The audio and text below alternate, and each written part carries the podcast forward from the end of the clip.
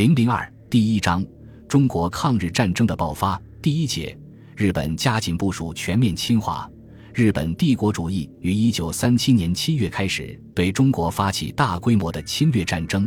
这绝不是偶然事件所引发的历史悲剧，而是日本军国主义分子梦寐以求的侵华战略之具体实施，也是日本大陆政策发展之必然结果。以武力侵占中国。把中国变成日本独占的殖民地或附属国，这是日本帝国主义的既定国策。一九三一年，日本发动九一八事变，以武力侵占中国东北三省之后，又把侵略目标对准中国内陆。他不断向临近东北的华北和内蒙古地区扩展其侵略势力，使中国出现空前未有的民族危机，从而导致中日两国关系日趋紧张。二十世纪三十年代动荡不安的国际局势，在客观上也为日本对华侵略扩展提供了有利条件。为在复杂多变的国际环境中抓住有利时机，拓展日本在东亚地区的势力，一九三四年十二月七日，日本内阁的陆军、海军与外务三省有关官员经多次协商，达成一份意见一致的纪要，名为《关于对华政策》，然后分别通报各自的驻华机构。该纪要提出的对华方针是，使中国成为以日本为中心、日满华三国友好合作、确保东亚和平的帝国方针的追随者。基本宗旨为在中国扩张我国的经济权益。根据中国之现状与日本政府的对华政策，上述方针难于立即实现，故应分阶段逐步追求。对所谓扩张经济权益，纪要解释说。实际上是奠定我在中国强固的经济地位，这一政策本身不仅是我国对华政策之根本，另一方面也是一种以我方势力控制中国，使该国只能接近我方的有力手段。当前对中国政局的对策是促使其自然转化，在转化过程中避免强加于人，同时诱导这一转化向有利于日本的方向发展。根据中国的实际情况。积极而顽强地实施我方认为必要的方针政策，使之处于除接近我方以外别无他路可行之境地。其中具体的方策纲要分为一般方策、对南京政权方策、对华北政权方策和对西南派及其他地方政权方策等四项。这四项方策，以对南京政权及中国中央政府的策略最为强硬，比如。在我方不主动谋求友好，而中国方面又侵害我方权益时，则我方应按自己立场采取必要措施，以严肃公正态度对之。要注意利用彼等的内部斗争，改变其抗日政策。如因保障我方权益而采取必要措施的结果动摇了中国政局，那也是不得已而为之者，影响中日接近的最大障碍。使中国基于远交近攻心理的诸般行动及外国给予的援助，对此应力加排斥。如果这些言辞的含义尚不十分明了的话，那么下面一段就讲得再清楚不过了。南京政权的存亡决定于其有无打开中日关系的诚意，如无诚意，即将其赶进不能存在的最后境地。此即对南京政权的基本方针政策。尽管这是日本政府中三个部门之间达成的方案，因为这三个部门是对华关系中起决定作用的机关，而且又作为官方的意见正式提出，所以具有很高的权威性。当时中国的国民党中央政权正忙于内战，实行攘外必先安内的政策，对于日本的步步进逼一再妥协退让，导致日本政府推迟了实施强硬方针的时间。然而。不管时局如何变化，上述方案已经为日本的对华战略定下了基调。此后，中日两国曾就改善关系问题进行多次谈判，并在某些具体问题上达成了一致意见。但由于日本根本没有谋求两国平等友好的诚意，所以谈判不可能有圆满的结果。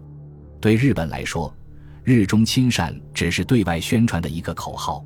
就在谈判期间。日本军方一面抓紧向中国的华北、内蒙地区扩展势力，妄图建立第二个满洲国。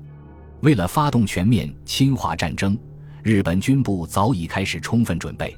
日本陆军在九一八事变后，每年都制定一份对华作战计划，以备一旦发生军事行动时使用。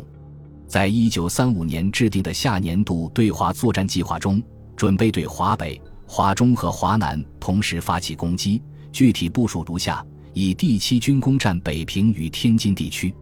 以第八军同海军相配合，在山东半岛登陆，夺取青岛、济南等重要城市；与第七军合编为方面军，进行华北会战；以第九军配合海军攻占上海地区，然后第七。第八军沿平汉铁路南下，第九军速长江西进，从两路夹击武汉，进行华中会战。另外，再以一个师团从福州、厦门、汕头登陆，进行华南会战。次年八月，又制定了一九三七年度对华作战计划。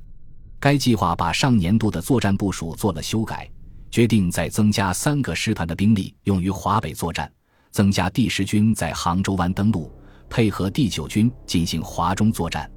这样准备用于对华作战的兵力增加到了十四个师团。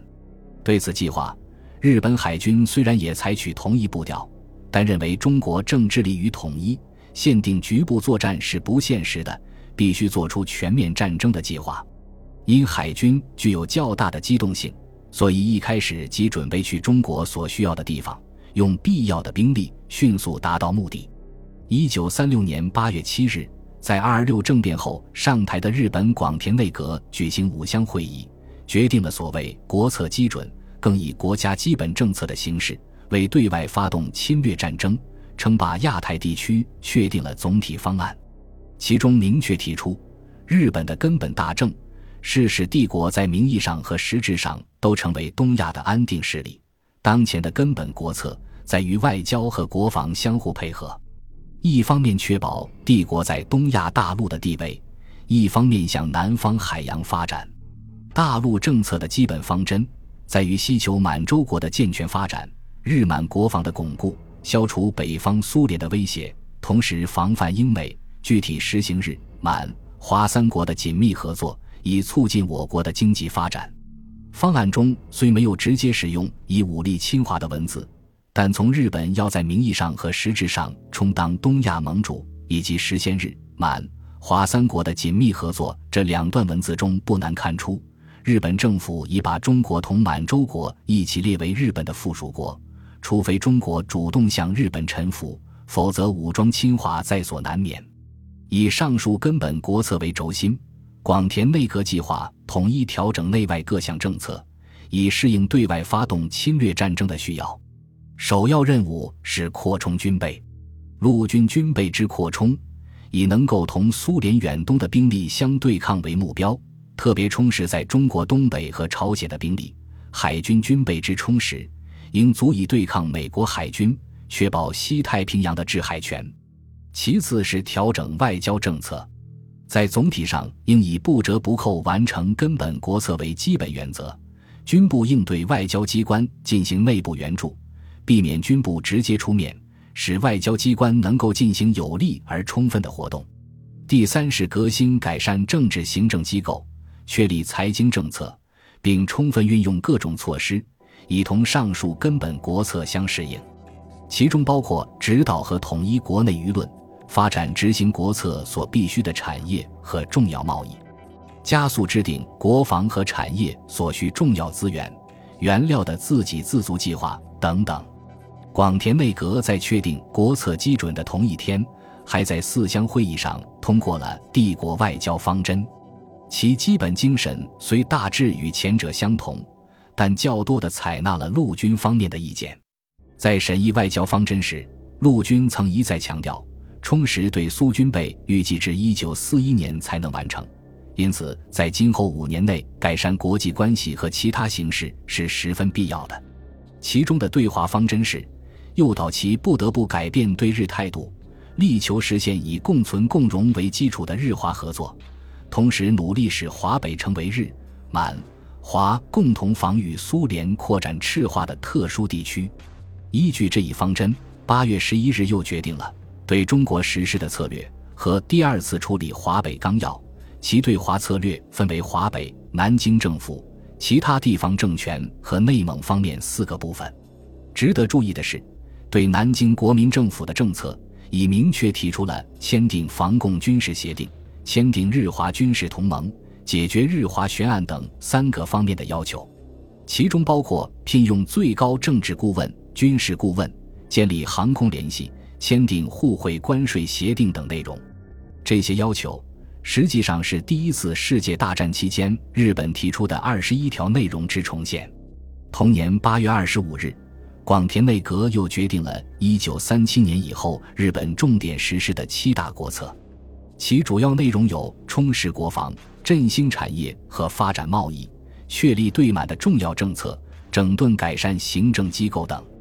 另外，从1936年开始，日本政府设立专门研究机构，就扩充重要产业进行具体策划，拟定出重要产业五年计划。该计划的立足点是综合运用日满两国资源，其中不足部分靠华北解决。计划的实施时间为一九三七年至一九四一年。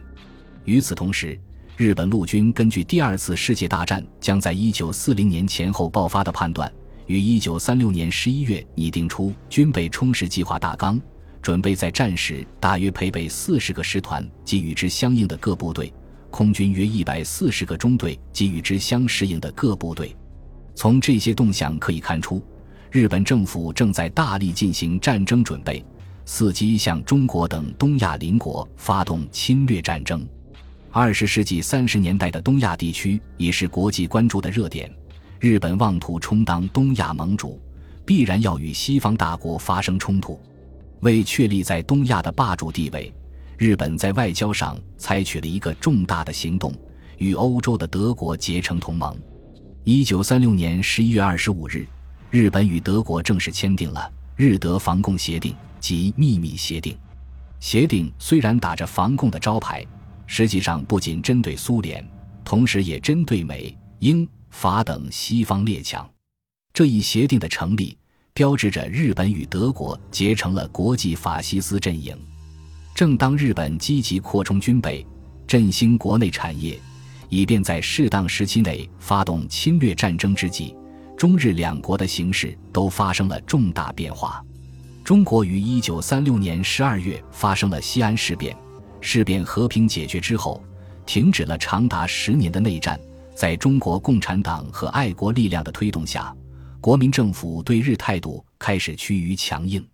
日本国内的一些党派因不满军方对政府的操纵，于一九三七年一月公开在议会上发表攻击军部的演说，引发了政潮，导致广田内阁倒台。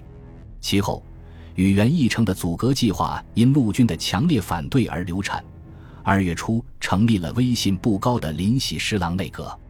由于政党的倒阁运动越来越激烈，林内阁执政未满三月，又于五月三十一日宣告倒台。六月一日，成立了由贵族院议长近卫文弥为首的新内阁。面对中日两国出现的新情况，日本政府对原来的对华政策重新进行研究，提出了修正方案。一九三七年四月十六日，日本内阁在四乡会议上决定了对华实施的策略和指导华北方针。新的策略和方针，除给南京政府一定的面子和不进行谋求华北分治之外，其他苛刻要求没有实质性改变。这一表面的友善态度，当然无法缓解中日两国间的矛盾。随着南京国民政府对华北地区控制的增强，中日之间的矛盾与摩擦出现不断加剧的趋势。对于急于想在中国，特别是华北地区扩展其侵略势力的日本陆军来说，这种局面是不能容忍的。六月五日，在中国进行一个半月视察后的陆军教育总监本部部长香月清司向军部提出一份报告，明确指出，华北形势相当紧迫，因此中国驻屯军增强兵力很有必要。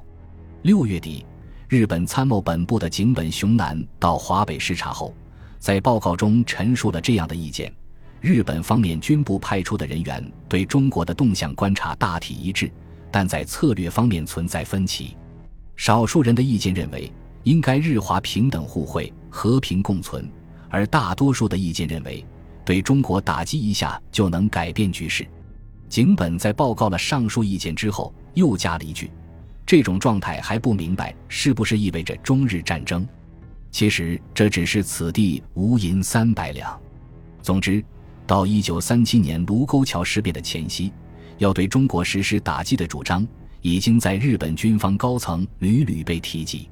当时在东京政界的消息灵通人士之间，私下已盛传，七夕的晚上，华北将重演柳条沟一样的事件。日本陆军参谋本部作战部长石原莞尔也听到了不久华北要发生什么事情的传闻。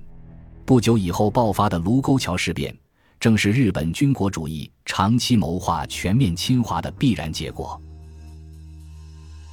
本集播放完毕，感谢您的收听，喜欢请订阅加关注，主页有更多精彩内容。